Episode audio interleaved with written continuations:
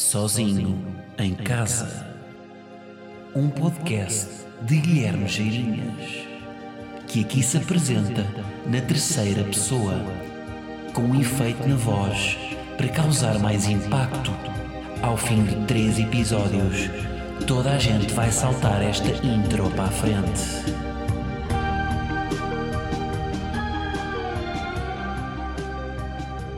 Como é que é, malta? E não encontro mais nenhuma ilha para prolongar esta introdução. Não encontro. Há cerca de uns 20 e tais episódios que ando a repetir ilhas, ou pelo menos com a sensação de que já disse nomes de ilhas e estou a repeti-los porque não encontro ilhas novas. Podia mentir-vos e fazer novamente aqui um Malta em Monte Cristo, mas pá, tenho a sensação que essa ilha já foi. E portanto, não encontrando novas ilhas, muito pesquisa eu em mapas, até fui a mapas anteriores, recuei à Pangeia, rodeada do Pantalassa, fui ver mapas cartesianos da altura em que Tratado de Tordesilhas ainda estava em vigor, à procura aqui de uma justificação para ter mais ilhas para vos dizer, mas não consigo. Portanto, vamos cagar nisto, vamos cagar nesta introdução, vamos seguir em frente, conseguimos. A partir de agora vamos só começar isto aqui com um simples olá. Quem sabe num dia um bocadinho mais bem disposto, boas pessoal! Ou num dia mais cabisbaixo, como é que é? Pá, malta, não dá mais, não é? Um gajo já fez esta introdução, termina hoje aqui. RIP! Coisas que eu tenho para vos dizer, malta. Vou desistir do humor e vou ser bailarino profissional. Vou. Porque este menino começou esta semana, mais propriamente ontem, terça-feira, aulas de dança. Com um grupo pequeno de amigos, dentro do limite permitido por Covid, reunimos então numa garagem e fomos ter aulas de dança com o professor. Se estão na presença do novo Marco de Camilis da Tuga, ah, pois estão. Como é que isto vai processar? Temos aqui uma aula por semana, uma hora e 10, porque o professor é generoso, e pronto, e vamos começar pelo merengue. Diz o professor que é uma dança que basta saber andar para conseguir dançá-la. Na primeira aula tivemos merengue, evoluímos para Kizomba, que era o grande objetivo do curso, era dançar ali um com os corpos a roçar, não é? Portanto, merengue, kizomba. Depois, ainda não chegámos lá, havemos de evoluir para uma bachata. E depois, no final, a tão ousada salsa. Mas até chegar à salsa, ui, ainda vai muito, ainda nós vamos penar. Que agora ainda estamos no kizomba. Pá, coisas que eu tenho para vos dizer sobre isto. Primeiro, a medição do compasso dos professores de dança nunca começar num, não é? Vamos aprender um passo e vai professor. 5, 6, 7, 8 e 1 e 2. Nunca começa. É sempre, porque é que é no 5? 5, 6, 7, 8 e 1 e 2 e 3 e 4. Não é? Entretanto, por cima estou a fazer um ritmo diferente no 5, 6, 7 e 8, que são os números para marcar o ritmo, e depois mesmo no ritmo do 1, 2, 3, 4. Enfim, não interessa. Já estou aqui com coisas técnicas, que ele já é bailarino. Malta, porquê, professores de dança, porquê no 5? Porquê que não começam no 11? 11, 2, 3, 14 e 1 e 2. Não é? Porquê isto? Porquê começar aqui a meia contagem? Vamos lá perceber. Agora, propriamente em termos técnicos, pá, malta, a coordenação dos pés é lixado, pá. No merengue ainda está bem, porque o merengue é aquela dança de casamento. Com gás, pronto, pá, com menos postura, não é? No casamento, já depois de estar regado a vinho com uma gravata na cabeça, faz aquelas voltinhas e tal, que é um merengue corcunda. O merengue tem alguma postura, não é? Tem ali alguns passos que nós aprendemos, a volta à mulher, a volta ao homem, chama-lhe o professor partir o braço. Tem ali uns movimentos com um bocado mais técnica, mas é a dança de casamento. Agora o kizomba epá, já exige, você, o Kizomba não se pode ter dois pés esquerdos, tem que ser ali algum ritmo, e a coordenação dos pés é lixado. E sabem o que é que eu acho que isto acontece?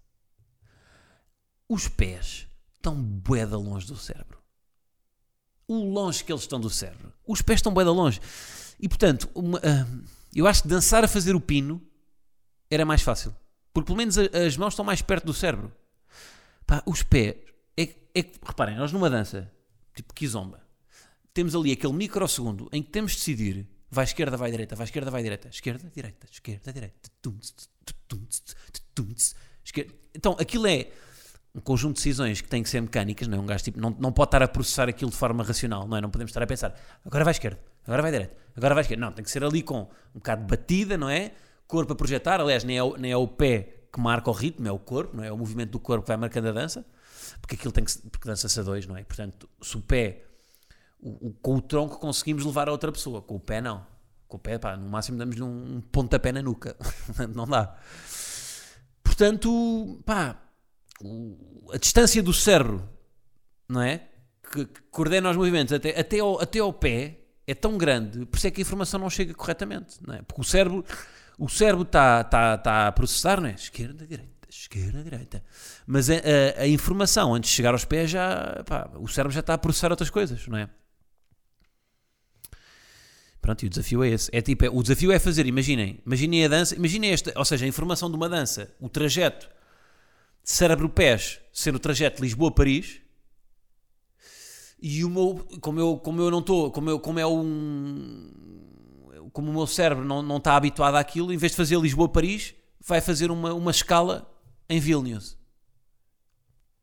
Eu estou a ir a Vilnius em todos os movimentos que faço. Olhem, é tipo, sabem quando estão a usar o GPS? Yeah, exato. Eu às vezes parece, porque aquilo supostamente não é, tem que ser uma coisa bastante natural na dança, só que eu começo a tentar racionalizar sempre. Agora é esquerda, agora é direita, agora é esquerda. E de estar tão a racionalizar, de repente fico burro, o meu cérebro fica burro. E portanto eu acho que é tipo quando estamos a usar o GPS para chegar a algum lado e alguém nos liga e interrompe o GPS. E nós ficamos aqui, e agora o que é que eu faço, não é? Atendemos a chamada, temos que dizer, olha, estou a usar o GPS, liga-me depois. Mas há ali um momento em que ficamos perdidos, e agora? E é isso, eu sinto que há sempre uma chamada a interromper a ligação. Mas pronto, está aqui uma cena nova, dá-me ângulos novos, que é bom, não é? Pá, e recomendo, é uma experiência que recomendo a toda a gente, para quem quer, sobretudo para quem quer dinâmicas de casal. É uma dinâmica diferente. Porque... é isso, tem a componente social, não é? Tem a componente erótica também, estão ali no roça, não é? Estão com legitimidade, estão a fazer roça na vossa mulher à frente de outras pessoas. E depois também tem uma parte de humor, porque naturalmente, se não foram ainda ao Dança com as Estrelas e não tiveram balé em pequenos, pá, não vão ter jeito. Portanto, isso também dá material de humor, daquele desconforto. O desconforto máximo aconteceu quando o professor, a certa altura, fez-nos um movimento de surpresa, que foi a troca de pares. Dançar com pessoas que não conhecemos e com quem não temos intimidade, e de repente tipo, ui, peraí, é desconfortável, não é? Estar ali a tocar numa pessoa que... Então eu que sou germofóbico, não é? Mas esse desconforto é bom, não é? Esse desconforto de ter que fingir que está confortável numa situação que não está. Pronto. Epá, é muito engraçado e tem muito humor. Esse humor de desconforto é giro. Portanto, recomendo quem ainda não tem aulas de dança, quem ainda nunca experimentou, a fazê-lo. Porque pá, eu só tive uma e curti, é. Vamos ter pelo menos agora um mês até conseguir a tão desejada salsa. E depois é fazer um brilharete nos casamentos. Isto também é uma espécie de warm-up para um gajo ir em forma para os casamentos, a fazer lá as suas voltinhas, para não ser sempre os mesmos. Eu tenho ali 2 ou 3... Eu tenho um portfólio de 2 ou 3 danças. 2 ou 3 danças? Não, 2 ou 3 movimentos. São os movimentos habituais, que toda a gente faz, que é dar a voltinha. E agora vamos tentar ter aqui um portfólio maior de movimentos. Outra coisa bacana que foi, o professor é um colega meu de pádel. Joga, tem aulas comigo, e vocês sabem, aconteceu uma coisa que é, sabem aquele tipo de pessoas que vocês só viram num ambiente, viram sempre num ambiente controlado, e de repente encontram noutro ambiente completamente diferente. E a pessoa é bem diferente. Pá, isso aconteceu-me. Olha, vou-vos dar exemplos em que isso me aconteceu. Pá, clássico, festas de Natal, de empresa, tipo, com colegas com quem não tinha assim tanta intimidade, e de repente festa de Natal, e estão, tipo, em cima de uma mesa. É aquele às vezes eu tinha ideia que o imaginário de festa de Natal era uma coisa muito exagerada, mas não, mas é mesmo real. Festa de Natal das empresas, as pessoas são, aquilo, as pessoas perdem um bocado a dignidade. E outra vez que aconteceu foi também com um colega de trabalho que vi num festival de verão. Que tipo, ia para o trabalho, aparecia outra pessoa, como, tipo, ia para o trabalho até ligeiramente formal, porque era da parte da accounts, e depois vejo num festival com o t-shirt dos Ramones, uma fita na cabeça, umas calças de cabedal com aquela corrente metálica, e pronto, depois tinha os chabachas, não tinha nada a ver, tinha tipo umas Havaianas. Mas estava naquele ambiente, e depois estava tipo, Guilherme, vais ver o concerto dos... Bem, Lema, entretanto, desculpa, Lema, assustou-se. Não tens aparecido, não é, meu amor? Por acaso dava-me vontade de filmar agora. Está no sofá, está tão bem comportada. Está tão diva. Mas pronto, e aconteceu-me isto, que é o Rui do Paddle, meu bom amigo de Paddle, com quem as conversas eram sempre à volta de... Pá, tens de bater a bandeja um bocadinho mais chapada, vai agora à rede, fecha no meio, linguagem de paddle. De repente estou ali num... De repente vejo o Rui de danças. O Rui está de danças e está a dançar uma bachata. Está a fazer aquele ritmo de professor que... Porque o professor primeiro exemplifica, não é? E sem música. E o professor é que faz o compasso enquanto está... Pelo menos ele faz isto, enquanto estava a exemplificar. Portanto, o Rui que eu só vi no paddle, de repente a fazer isto. É engraçado. É giro. E ainda por cima tem aquela... Ele é um dançarino, não sei se é profissional, mas tem... Competente, pelo menos, e já deu aulas. E, portanto, já tem também as suas piadas clássicas de professor de dança. Por exemplo, quando estava a exemplificar, quando estava a fazer um exercício, ele fala sempre na primeira pessoa do plural. Portanto, nós, agora fazemos isto, agora vamos dar a volta. E uma das frases que ele diz é: agora vamos dar a volta à Nossa Senhora. Portanto, dar a volta à pessoa com quem estamos a dançar. Vamos dar a volta à Nossa Senhora. E depois benze. E diz: Deus a tenha. Aquela piada de professor de dança, muito engraçada, rime. E de facto ele tornou a experiência melhor. Ele teve a abordagem dele à aula foi exatamente a abordagem que nós esperávamos. Portanto, ganda Rui, curti bem. E vê se curta aquilo. E pá, vou-vos dizer, se o vosso Gui deu-lhe um bocadinho de anca, deu, sim senhor, Gui deu anca. E neste momento estou viciado em Kizomba, sou esse Kizomba no meu Spotify, porque pá, sou um bailarino. E portanto, eu também tenho que haver algum compromisso. Se eu tivesse a ter aulas de guitarra, eu iria para casa ouvir Pink Floyd e treinar os acordes. Neste momento, como sou um bailarino profissional, vamos então passar o tempo todo da semana a ouvir o Botemel. Está prometido, quando tiver mais confiança na minha dança, um vídeo no Patreon com os meus moves. Está prometido, ok? Por causa da ideia até era e fazer um sarau disto. E fazer um meet.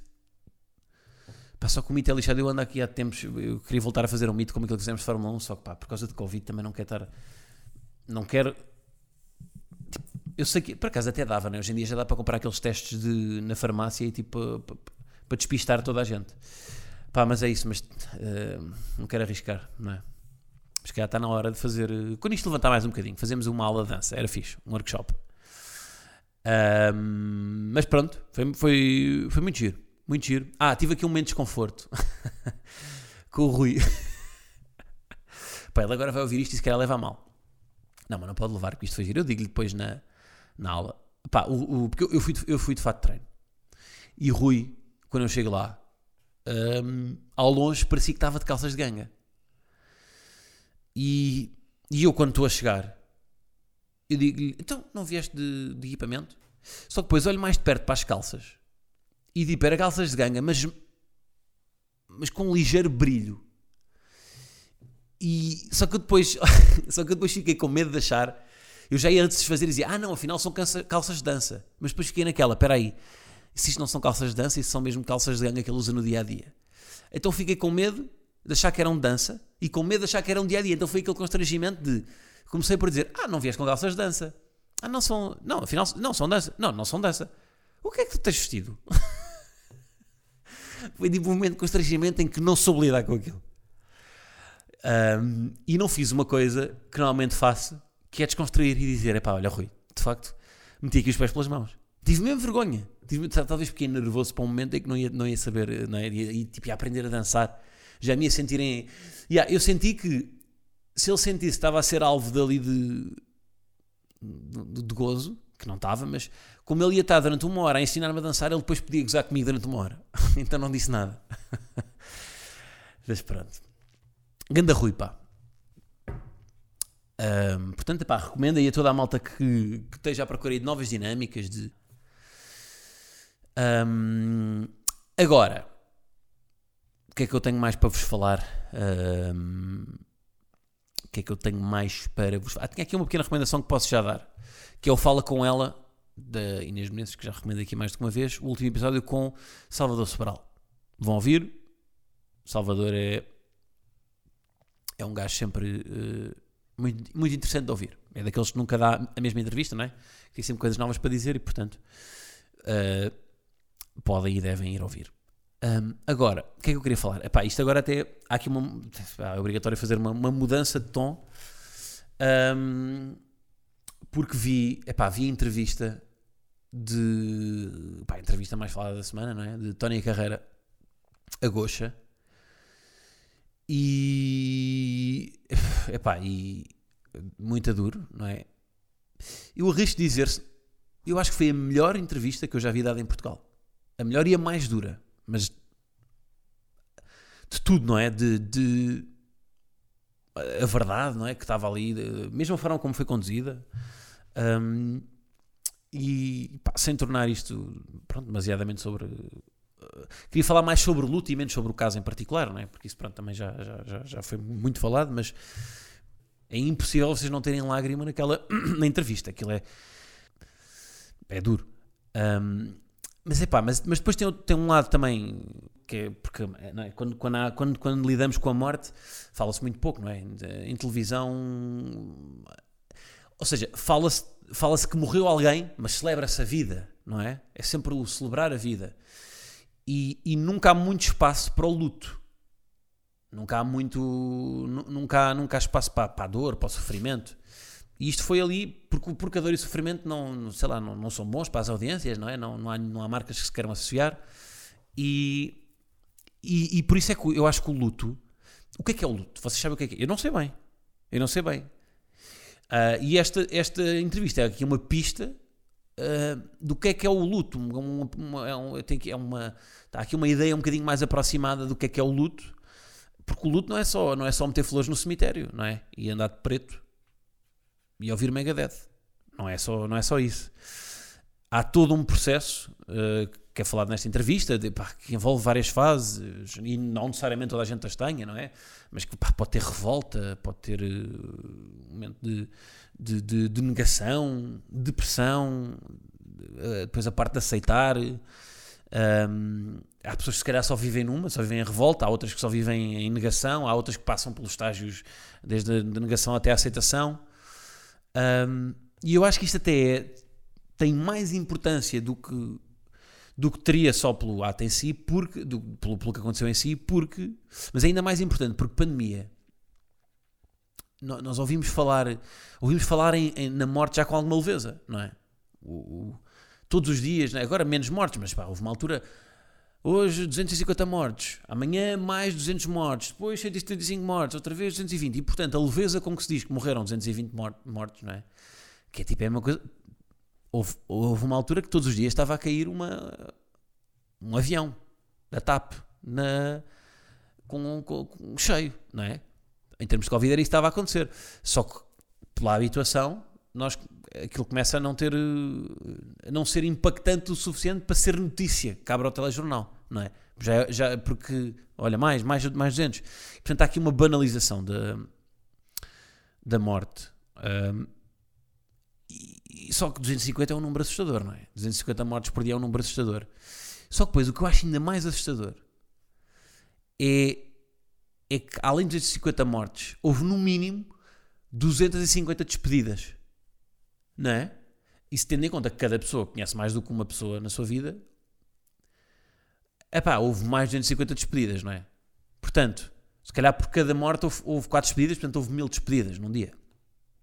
Eu falei disto aqui a propósito do Nomadland, filme que ganhou o Oscar, que é sobre a experiência de viver numa comunidade nómada, andar de um lado para o outro, mas dessa experiência enquanto luto, porque a protagonista tinha perdido alguém que lhe era importante. Pronto, também não quero fazer muito spoiler.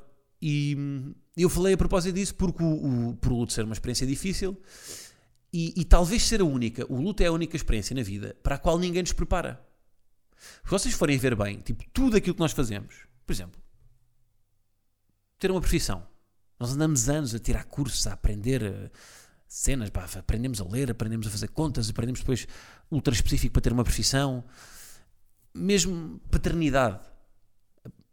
Vamos a consultas antes do filho nascer, há um acompanhamento da gravidez, lê-se livros sobre a paternidade, o casamento, há uma preparação com o padre, há sempre aqui uma preparação, tirar a carta, antes quando para conduzir temos que tirar a carta, tirar aulas de condução, tirar aulas de código, há sempre uma preparação que para tudo, não é?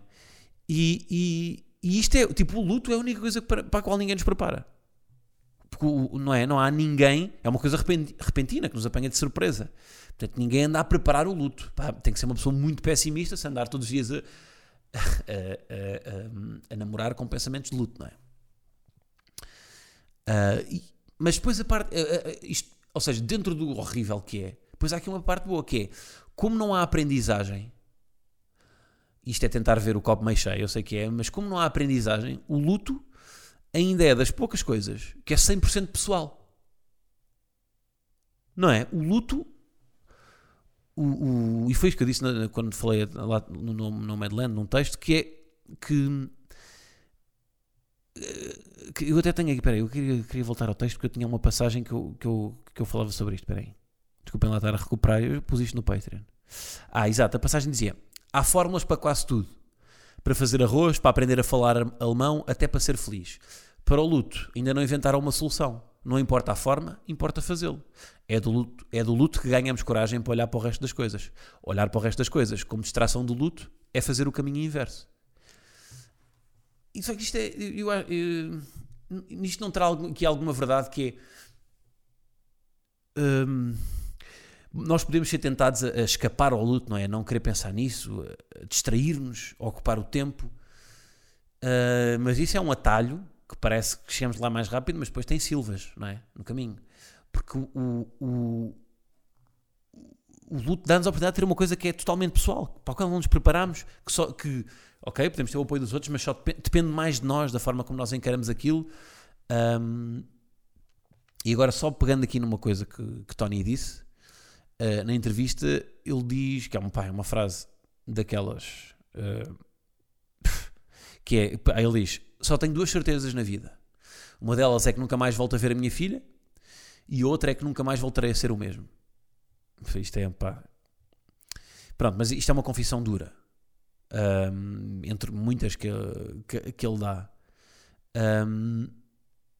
mas isto é honesto, não é? E isto é de alguém que está a viver o luto. Não é de alguém que está a tentar esquecer. E luto, atenção, luto, não estamos aqui a balizar isto aqui na morte, não é? Quando, pá, um filho que se separa de um pai porque, sei lá, vai estudar para o estrangeiro, vai trabalhar para o estrangeiro, um divórcio, há vários tipos de luto que se tem de fazer, não é? Olha, ou mesmo um luto de, sei lá, não entrar por uma 10ª no curso que se quer, tem que se fazer um luto, não é? Isso dá-nos pelo menos a chance de nos reavaliarmos. Pá, portanto é isso, pá, recomendo que vejam a... Pá, esta entrevista está no TVI Player. E, pá, e uma palavra também para o Goucha, porra. Pá, o Goucha guia esta entrevista. É pá, é mesmo, pá, é irrepreensível. Não vai por um caminho, e a entrevista não vai por um caminho fácil, não vai na autoestrada ele. Não, é um Uber que vai por estradas sinuosas na Serra de Sintra com buracos, mas que nunca há turbulência. Ele conduz aquilo de forma... E mesmo quando percebe que vai para um caminho que Tony não quer ir, ele diz, ok, não falamos disso. Pá, sim senhor. A perda, o luto, todos estes sentimentos que são... e que nós não temos forma de aceder a eles, porque não há nenhuma... Pá, acho bizarro, acho ridículo não haver nenhuma campanha nenhuma cadeira, nenhuma disciplina de inteligência emocional na escola. Como é que se lida com a tristeza? Como é que se lida com a rejeição? Como é que se lida com a inteligência emocional e finanças pessoais? Duas coisas tipo, que devia, pá, muito mais importantes do que... Pá, em vez de teres uma cadeira de História e outra de Geografia, podias ter História e Geografia numa e ter uma cadeira de Inteligência Emocional. Porque é isso, porque não, um gajo não aprende, tipo, como é que se lida com a perda? Nós podíamos ter aqui... Não é fazer um exercício de unir os pontos ou de analisar uma frase, não é, não sei como é que se fazia isso, mas ter aqui uma forma de ensinar isto. Portanto, epá, pelo menos está aqui uma coisa que podem ver que ajuda nisso. Pá, pronto. E tem outra relevância, eu acho, por Covid, não é? Porque de repente há aqui uma banalização da morte, em que nós estamos habituados todos os dias a ver isso, não é? A ver aqui o... mas é uma banalização que é injusta, não é? Porque vem do contexto. Se morressem 250 pessoas de uma doença num dia só, há 4 anos atrás, isso ia ser notícia durante 3 semanas. Ia estar a falar sobre o assunto. Mas pronto, mas é isso. Vão ver a entrevista? Está bem? Pronto. Hei de ir agora então para o Patreon. Vou falar... já sei que vou contar aqui uma coisa, uma historiezita. Está bem? Vá, malta. Obrigado por terem escutado. Vemos para a semana com o mesmo abraço do costume. Até para a semana. Come over. I know I should know you shouldn't. Come over. No. Back into your arms again, and we say it's getting old. Saying that I love you just so you don't let me go. It ain't right, but I'ma stay tonight because you told me so. Every time we try, it's back and forth. It's like that. I swear I'll come right back. I want you just like that. Don't fight back. Baby, don't get like that. I swear I just might be gone by tonight. Just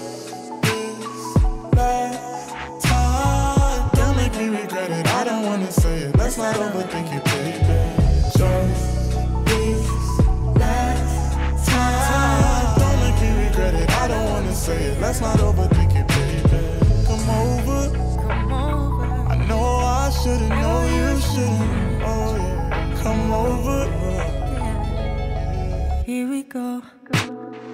Back into your arms again. I know it's getting silly, oh. Saying that you love me just so I'll let you go. Ain't it right, but I'ma let you stay tonight. I told you so, baby. I told you, baby. Every time we try, it's back and forth. It's like that. I swear I come right back. I don't want you just like that. Baby, don't get like that. I swear I just might be gone by tonight. Just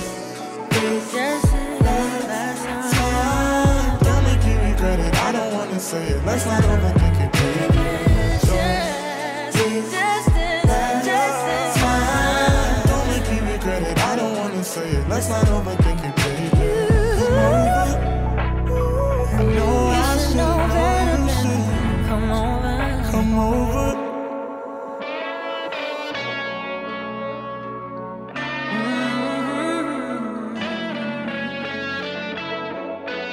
Come over to me.